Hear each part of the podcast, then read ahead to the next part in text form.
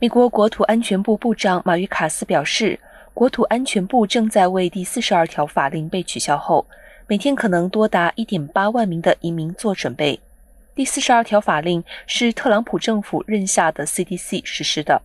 允许当局在新冠疫情期间禁止在边境寻求庇护的移民入境出席听证会。这条法令将在本月的二十三号被取消。